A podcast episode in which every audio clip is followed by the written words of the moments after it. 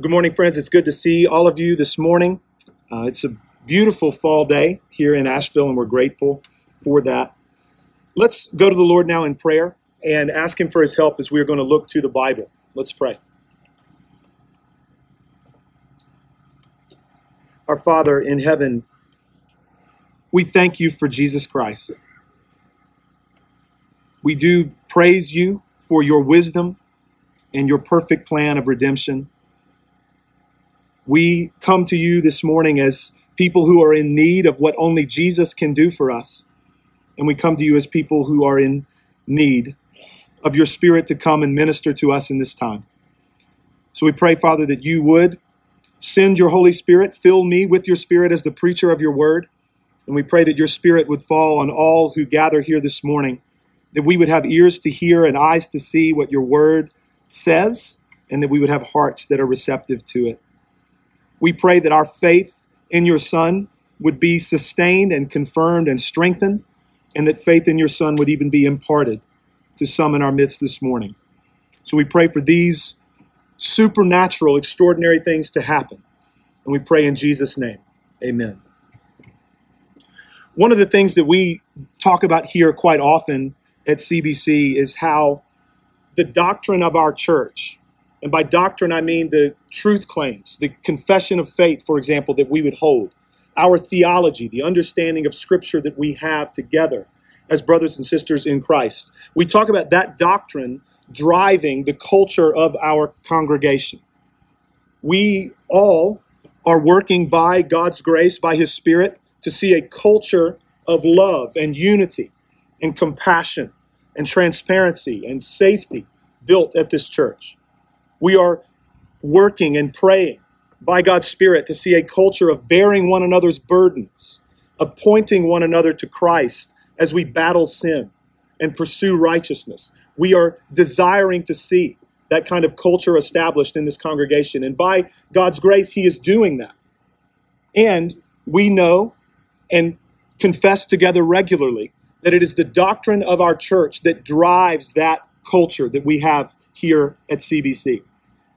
You see, if a church can have a great kind of culture amongst its congregation, but if it's created by maybe a charismatic leader, some kind of cult of personality, then that is not a very safe, sustainable, stable thing. But when the culture of a church is driven by its doctrine, when it's driven by its understanding of God's truth, when it's driven by its confession of faith, there is much safety and security and stability in that. Doctrine like the sufficiency and complete adequacy and power of Jesus Christ to save the most wretched of sinners. That kind of doctrine will drive the culture of a congregation. A biblical understanding of the way of salvation, how a person is justified, declared righteous before God, how a person is sanctified, and the certainty of that sanctification becoming increasingly holy that God's Spirit will accomplish in us. That drives the culture in a congregation. An understanding that our salvation, because of the finished work of Christ, is done. It's over. We will absolutely be glorified and with God forever. That will drive the culture of a congregation. As will a robust and biblical understanding of sin and the fall of man and what that did to us. As will an understanding that we are, those of us who are trusting in Christ, at the same time, justified and sinner. We are saint and sinner simultaneously as we walk together in this life on our pilgrimage to the celestial city. When we talk this way, in terms of doctrine driving the life of the church and doctrine driving the culture of the church, we are talking just like the apostles wrote. We continue today in our study of Paul's letter to the Ephesians. We looked at Ephesians 1:1 through 6 a couple of weeks ago in the first sermon in this series. Today we will resume beginning in Ephesians 1 and verse 7. If you have your Bibles with you this morning, whether that's a hard copy or on your phone, go ahead and make your way to Ephesians chapter 1. Just a few words of overview as we are still new in this series. Paul wrote this letter, the letter to the Ephesians, to the church in Ephesus. Ephesus was a significant city in the Roman Empire in the first century. It was the capital of the province of Asia, located in modern-day Turkey. We know from the book of Acts that the Apostle Paul had a very significant and affectionate relationship with this church and spent some time there and seeing it start. For your reading, maybe sometime this afternoon or this week, read Acts chapter 20 and Paul's farewell words to the elders of the church at Ephesus. It's a very sweet passage. The big theological themes of the letter to the Ephesians are the mystery of Christ in the gospel, meaning the plan of God from before all time to save sinners, Jew and Gentile, and how that has unfolded. That's a big theme in this letter. Another big theme in Ephesians is the grace of God shown to sinners through Christ, as is the centrality of the church in the purpose and plan of God. Many familiar with the letter will know that in our modern breakdown with chapter divisions and stuff, there are 3 chapters on the eternal plan of God to save a people through Christ. It's soaring stuff. It's wonderful truth of what God has done for us, his mercy and his grace and the power of Christ to save, followed by 3 chapters on how God's people are to live together in the church. Again, doctrine drives the life of the church. Ephesians is a wonderful picture of that reality. So before we move any further, I want to read God's word for us. I'm going to begin reading in verse 3 all the way down through verse 10 just to give us context. So let's look now to God's word and listen as I read God's word for us. Ephesians 1 and verse 3. Blessed be the God and Father of our Lord Jesus Christ, who has blessed us in Christ with every spiritual blessing in the heavenly places, even as he chose us in him before the foundation of the world, that we should be holy and blameless before him. In love, he predestined us for adoption as sons through Jesus Christ, according to the purpose of his will, to the praise of his glorious grace, with which he has blessed us in the beloved. In him, we have redemption through his blood, the forgiveness of our trespasses, according to the riches of his grace, which he lavished upon us in all wisdom and insight, making known to us the mystery of his will, according to his purpose, which he set forth in Christ as a plan for the fullness of time, to unite all things in him, things in heaven and things on earth. Amen. We thank God for his word today and every day. To begin, there are a lot of pronouns in that section of verses 7 to 10.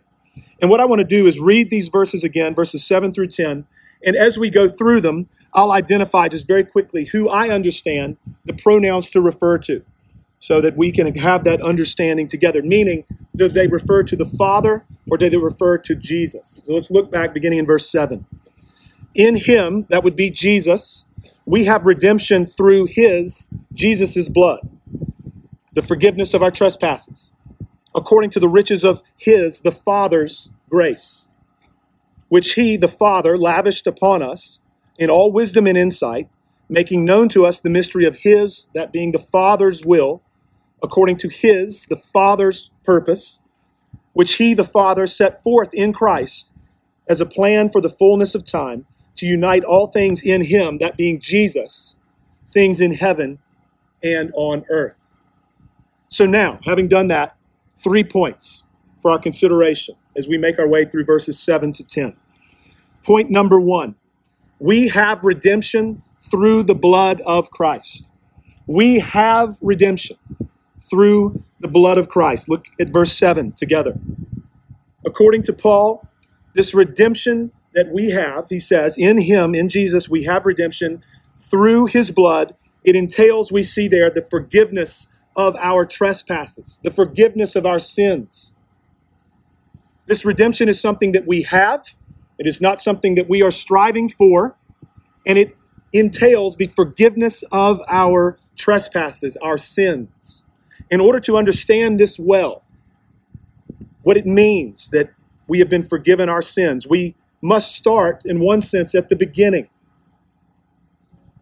Adam, as the first human being, serves as the representative for all mankind. God made man in his own image. He made Adam uniquely in his image and made Eve from Adam. So Adam, again, as the first human being to live, is the representative of all mankind. And when Adam fell, when Adam sinned, we all fell. Since Adam, because of that original sin, every human being is born a sinner. Every human being is born corrupt. We are born into a condition, a state of sin. There is not an aspect of our personhood that has not been affected by sin. We have been, in that sense, totally corrupted. Mind, spirit, soul, body. Any way you want to kind of parcel up the human person, we have been totally affected by sin. Given that we are born into that state, that condition of sin, we are born guilty before God, and then we go on to commit countless sins, which only serve to further confirm our guilt and further confirm our condemnation. It's important. The Bible is very clear that God's holiness and God's righteousness and God's justice demand that anyone who would ever dwell with God be without sin. God's holiness, righteousness, and justice demand that sin be paid for, that justice be administered. God's holiness, God's righteousness, and justice demand that satisfaction for sin be made. So, huge question. How could we ever, as sinful people, born corrupt, who commit countless sins, how could we ever be sinless? Obviously, if we stand on our own, we can't be. How could, another big question, how could our sin ever be paid for, atoned for, in the eyes of God? If we stand on our own, the only way our sin could be paid for is for us to face the justice of God. We would pay for that. The penalty for breaking God's law and for being a sinner is our very life. And it is not just, in one sense, a death that happens once and it's over. It is an eternal facing of God's justice. Another huge question, how could there ever be satisfaction? Meaning, the wrath of God, the good and righteous wrath of God against wickedness. How could there ever be satisfaction made for our sin? If we stand on our own, the only way our sin could ever be satisfied for is for us to bear the wrath of God forever.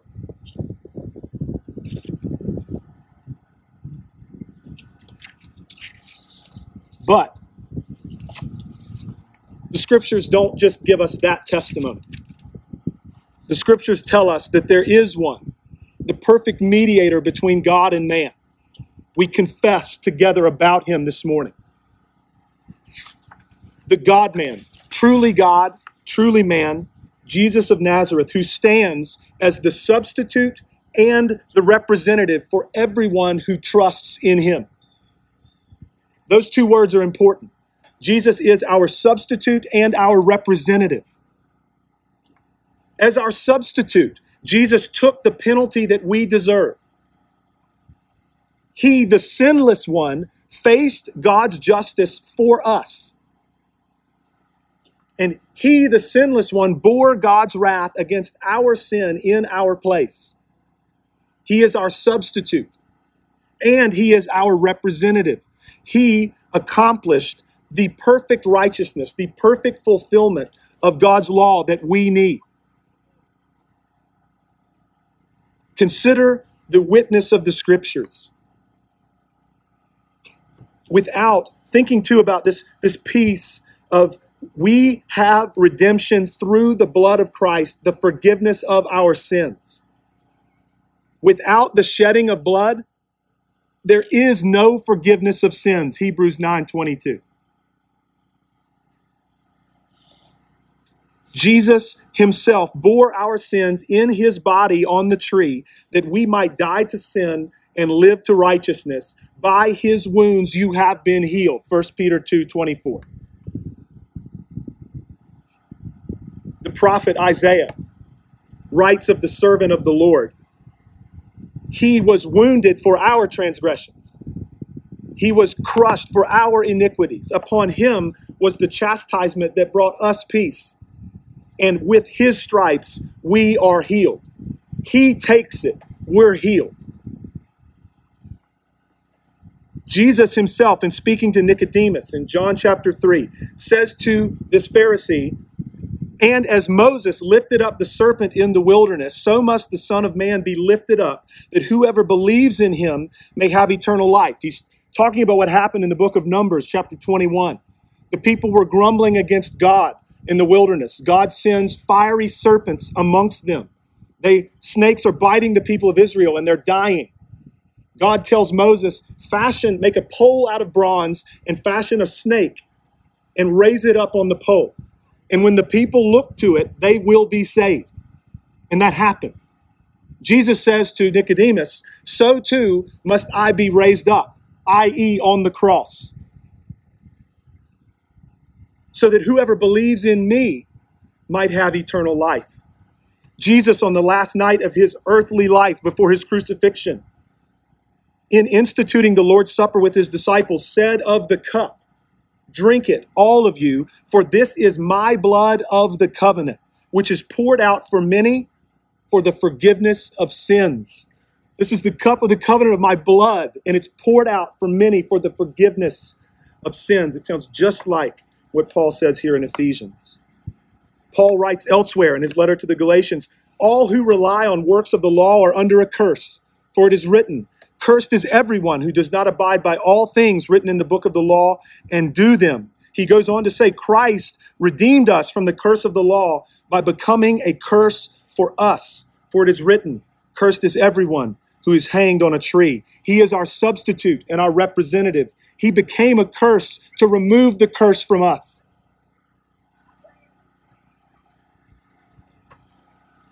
Jesus, with respect to being our representative, says in the Sermon on the Mount, "Don't think that I've come to abolish the law or the prophets. I have not come to abolish them, but to fulfill them." Matthew 5:17. Paul tells us again in Galatians, when the fullness of time had come, God sent forth his Son, born of woman, born under the law, to redeem those who were under the law so that we might receive adoption as sons. Born under the law, born of woman, kept the law to redeem those who were under it. Finally, the Apostle Paul, 2 Corinthians 5:21, "For our sake, he," being God, "made him," Jesus, "to be sin who knew no sin, so that in him we might become the righteousness of God." Jesus takes our sin. In him, we become the righteousness of God. The very righteousness of God is counted to wretches like us. This is the testimony of the scriptures. This is the good news of Jesus Christ, and it stands forever unchanged outside of you and me. We look always outside of ourselves to Christ and his finished work in our place for our hope and our peace before the Lord. We have a perfect substitute and we have a perfect representative, and he is able and mighty to save. By faith in this perfect one, we have redemption. In our membership interviews, we had a wonderful membership class yesterday. Those classes are always fun. They're interactive. I enjoy the questions that are asked, the discussions that we have. And in thinking about, membership class, one of the things we tell people in the class is a little bit about our membership process. And we tell them that after they take the class, if they still want to join CBC, one of the things that they will do is a membership interview with one of the pastors. And one of the things that we do in every membership interview is we ask people, tell us the good news. Tell us the gospel. How is it that you, a sinner, are reconciled to a holy God? Not really a more important question that could ever be asked, right? But in asking that question, what we are trying to discern is very simple. We're not looking for just this magnificent, fully orbed answer, this perfect, flawless answer that would contain all of redemptive history. If you can do that, praise God. But all we are looking for in that question is this person trusting in Jesus or something else? Are we trusting in Christ or something else? Because only Christ is worthy of our trust, and only Christ can save. We are standing in him as our substitute and as our representative. We are standing in his life, his death, his merit, his righteousness, his satisfaction. And in him we have peace with God through the blood that he shed, through the life that he lived, and through his triumphant resurrection that vindicated that sacrifice. Though our sins are many, the mercy of Christ is more, and therefore we have hope. Point number 2. That was all from verse 7. Point number 2 is we have redemption because of the grace of the Father. So point 1, we have redemption through Christ's blood. Point 2, we have redemption because of the grace of the Father. This point will be a little bit briefer. We will be considering God's grace a lot in the coming weeks. Ephesians 2, especially the early verses, is just dripping with fantastic stuff about God's grace. So we will have more opportunities to consider the grace of God together from Ephesians in the coming weeks. Put your eyes back on verse 7. In him we have redemption through his blood, the forgiveness of our trespasses, according to the riches of the Father's grace, which he lavished upon us. That word is important. The Father in no way reluctantly shows grace to his children. He delights in lavishing grace upon us. There is rejoicing in heaven when one sinner repents. We struggle sometimes, even in the church, to understand grace and wrap our minds around grace, our hearts around what grace is. That's because naturally, we tend to think in terms of a law economy. We tend to think in terms of retribution. We trade with the capital of merit, what we deserve, what others deserve, or perhaps don't deserve. Grace, by definition, friends, is unmerited favor. There's no place for merit in an economy of grace. We get favor, we get blessing that we don't deserve, that we have not earned, that in fact we never could have deserved and never could have earned. Grace, biblically speaking, is in no way conditioned upon anything in us. It is grounded completely in God and who he is. That means that our salvation, our redemption, is grounded completely in God. He is the source. Before we were born or had done anything, good or evil, God determined that we would be saved. When we were dead in our trespasses and sins, when we were following the course of the world, when we were under the dominion of Satan, when we were yet enemies, God made us alive in Christ because of the great love with which he has loved us. By grace, we have been saved through faith. The Father has lavished his grace upon us. In a significant way that we see that, if you put your eyes back on verse 8 and 9, a significant way we see the Father's grace upon us is that he has made known to us the mystery of his will, according to his purpose, which he set forth in Christ. Big question, then, out of Ephesians 8:9. What is the mystery of the Father's will? What is the purpose that he set forth in Christ? Which brings us to point number 3. Redemption has always been God's will and purpose. Redemption has always been God's will and purpose. And Jesus accomplished it. Put your eyes back on the text. Second half of verse 8 and following. In all wisdom and insight, making known to us the mystery of his will. This is the Father doing this. According to his purpose, which he set forth in Christ as a plan for the fullness of time, to unite all things in Christ, things in heaven and things on earth. Let's consider together, friends, for a few moments, what God has set forth in Christ as a plan for the fullness of time. What better thing to consider? What is it that Almighty God, the maker of heaven and earth, has set forth as a plan for the fullness of time in Christ Jesus? What is that? We would begin to answer that question by flashing all the way back to before the world got started. God the Father, Son, and Holy Spirit have always been. They never got started. They are. And before the world began, they made a covenant amongst themselves, a plan that a group of people from fallen humanity would be redeemed to be with the Lord forever. That very covenant, that very arrangement, that very plan is what we are thinking about in Ephesians 1, 3 to 14. That eternal covenant of redemption. And then we know that that plan and covenant of redemption will unfold in time and space and is recorded for us on the pages of Scripture.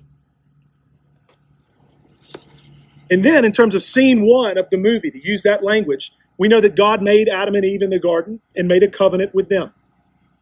There are these things that you are to do. There is this one thing you are not to do. If you break the covenant, if you violate the covenant, there are sanctions. Namely, you will surely die. But immediately upon the sin of Adam and Eve, in the Garden of Eden, in Genesis chapter 3 and verse 15, another promise enters the scene. God promises to send a Redeemer. One who is the seed of the woman, who would crush the head of the snake, the great enemy of God's people, who is the devil. And then from that point forward, through the rest of Scripture, this plan, this promise of a covenant of grace, of a Redeemer, that unfolds over a number of years, over a number of pages. Many will be familiar with the story of Noah, where God essentially destroys the earth with a flood. He saves one family. He preserves some animals. And he says, I'm never going to destroy the earth again. What's the main reason he did that? It's so that the Redeemer could come. There's the seed of the woman going to come. The earth is going to be preserved so that he can show up. There's a man named Abraham. God makes a covenant with him. He makes promises to him of a people and a land and a kings coming from him. And then he makes an eternal promise to him. He preaches the gospel to Abraham, according to the Apostle Paul. There is one, a promised offspring of Abraham who would come, through whom all the nations of the earth would be blessed. Then comes Moses. A number of years later, the people of Israel are in bondage in Egypt. Moses is their deliverer. Moses serves as a prophet to deliver God's word and serves as an imperfect but real mediator between God and his people.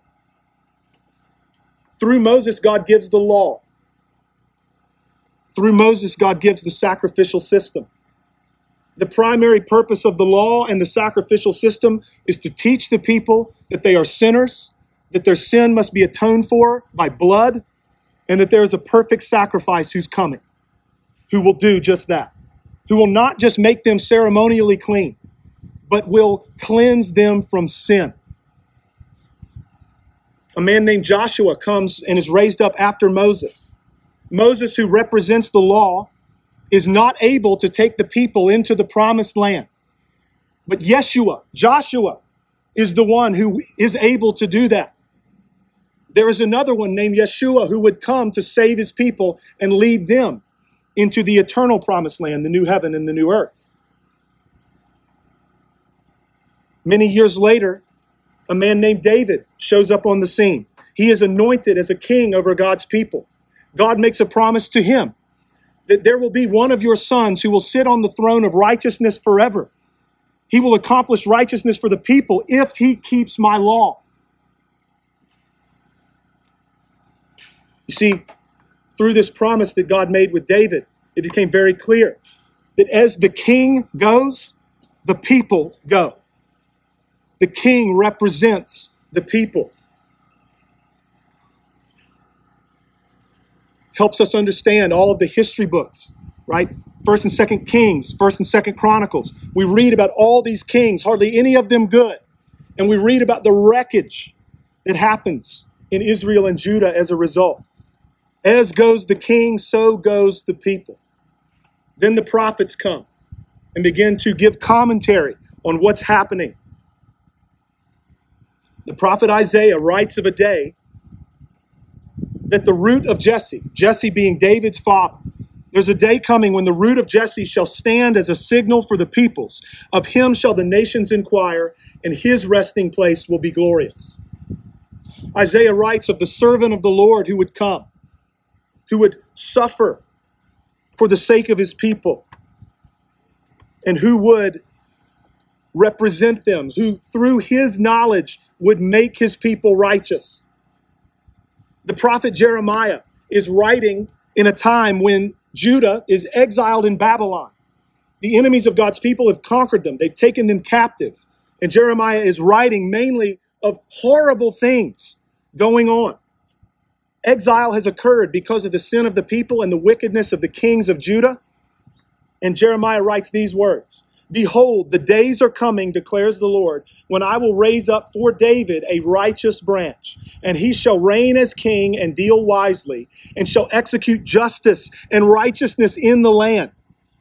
In his days, Judah will be saved, and Israel will dwell securely. And this is the name by which he will be called. The Lord is our righteousness. We read that, and it's incredible. And we're like, who is he? When's he coming? The very end of the Old Testament, the prophet Malachi writes, Behold, I will send you Elijah the prophet before the great and awesome day of the Lord comes. And then 400 years of silence until an angel appears to a virgin and says, Behold, you will conceive in your womb and bear a son, and you shall call his name Jesus. He will be great and will be called the Son of the Most High. And the Lord God will give to him the throne of his father David, and he will reign over the house of Jacob forever, and of his kingdom there will be no end. He's here. He's here now.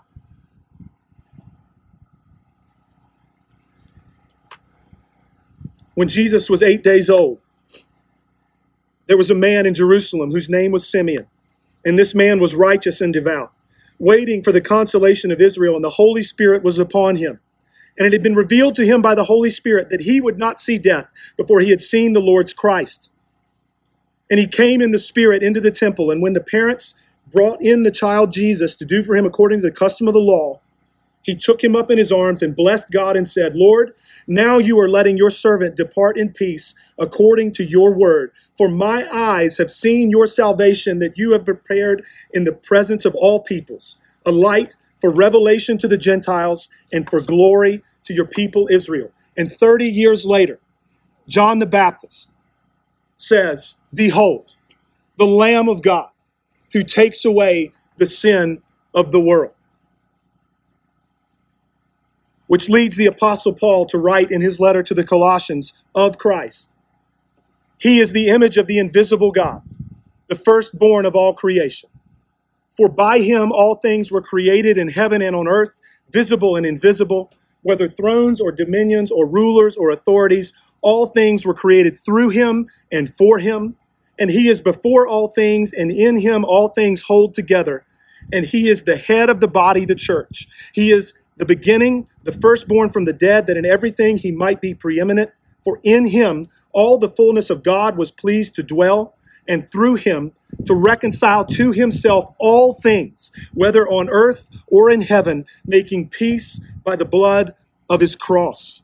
According, Ephesians 1, 9 and 10, to his purpose, which he set forth in Christ as a plan for the fullness of time to unite all things in him, things in heaven and things on earth. Praise be to God. God has made all of that known to us. That whole plan that has been the plan forever and ever, that plan that is the reason that the world exists, has been made known to us. As if that's not staggering. Perhaps what's even more staggering is that all of that, we are a part of it. We are a part of that. Not that it's about us. It's not at all. It's about God and the praise of his glorious grace. It's about Jesus and his praise and fame and renown for what he has done. And we are a part of it. So in thinking about what Paul is doing here in this early part of his letter, what is he doing? He's extolling the plan of God, the grace of God, and the sufficiency of Christ to save his people. The Ephesian Christians to whom Paul is writing were a part of this glorious plan that we've just been thinking about. And so are we. God's grace has been lavished upon us, and Christ has saved us. And so, what's the response? How would we respond to news such as this? There are a number of things that we could say. Let me offer a few. First, we marvel at God's plan. We marvel and worship him for his plan of redemption. We fall on our knees, as it were, and thank him. Who am I that you are even mindful of me? Let alone that I would be included in something this incredible. We see in God's plan and in the work of Christ, we see our constant need of grace. We see that we are debtors to grace.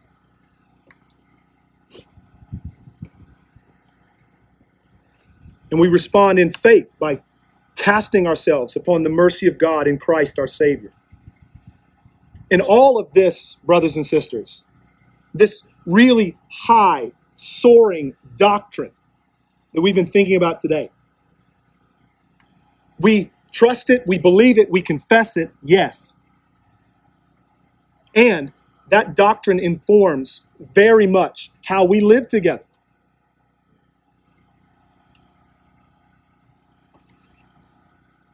This plan of God, our neediness, the sufficiency of Christ, the wonder and marvel of God's grace to sinners like us, informs how we love one another. It informs how we submit to one another. We're going to see that in this letter to the Ephesians, that we are called in the church to love one another and mutually submit to each other.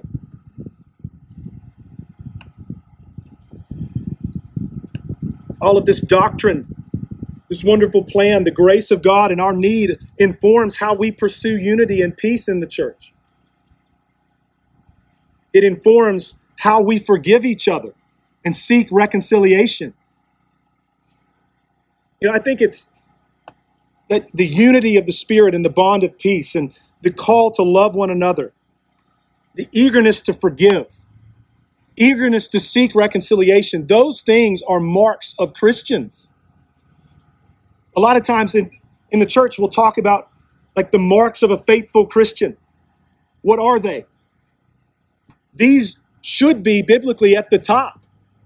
Love for the brothers and sisters. A willingness to submit to brothers and sisters. pursuit of unity and peace in the church, an eagerness to forgive when we've been wrong, an eagerness to reconcile when things are not right. All of this wonderful doctrine from Ephesians 1 that we've been unpacking informs how we watch over each other, how we go about correcting and restoring one another. It's very much a Galatians 6:1 kind of thing. If anyone among you is caught in sin, let those of you who are spiritual restore him with a spirit of gentleness, keeping watch on yourself lest you too fall.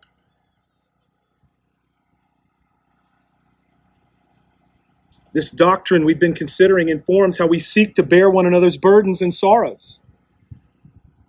It informs how we bear with one another in patience.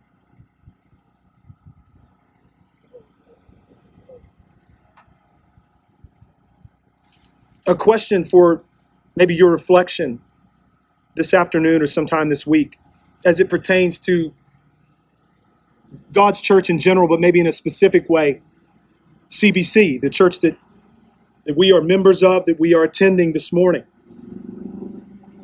Have you ever noticed how a collective sense of our need for Jesus knits our hearts together in love and unity? Have you ever noticed that? How a collective sense of our need for Christ knits us together in love and unity. We praise God for his plan of redemption and for his wisdom and for his grace to sinners such as us. We thank him for Jesus and we thank him for the church. And now may the grace of the Lord Jesus Christ and the love of God and the fellowship of the Holy Spirit be with us all. And God's people said, amen. Let's pray.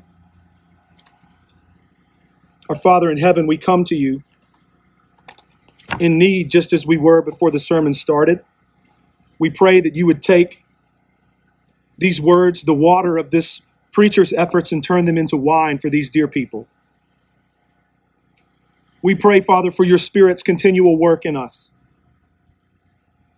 Sustain our faith and strengthen it, confirm it, we pray. Strengthen us in our inner man that we might be able to comprehend with all the saints the length and depth, the height and the breadth of the love of Christ. And Father, we pray that you would continue to sanctify us as a body and as individuals, that we might love one another, that we might pursue unity and peace, that we might forgive one another and be eager to do that we would bear with one another, that we would gently correct and restore one another. We thank you for the ways that you have worked these things into our congregation, and we pray that you would continue to do it all the more. We are debtors to your grace, and we pray for your continued grace upon us now as we come to your table. And we pray in Jesus' name. Amen.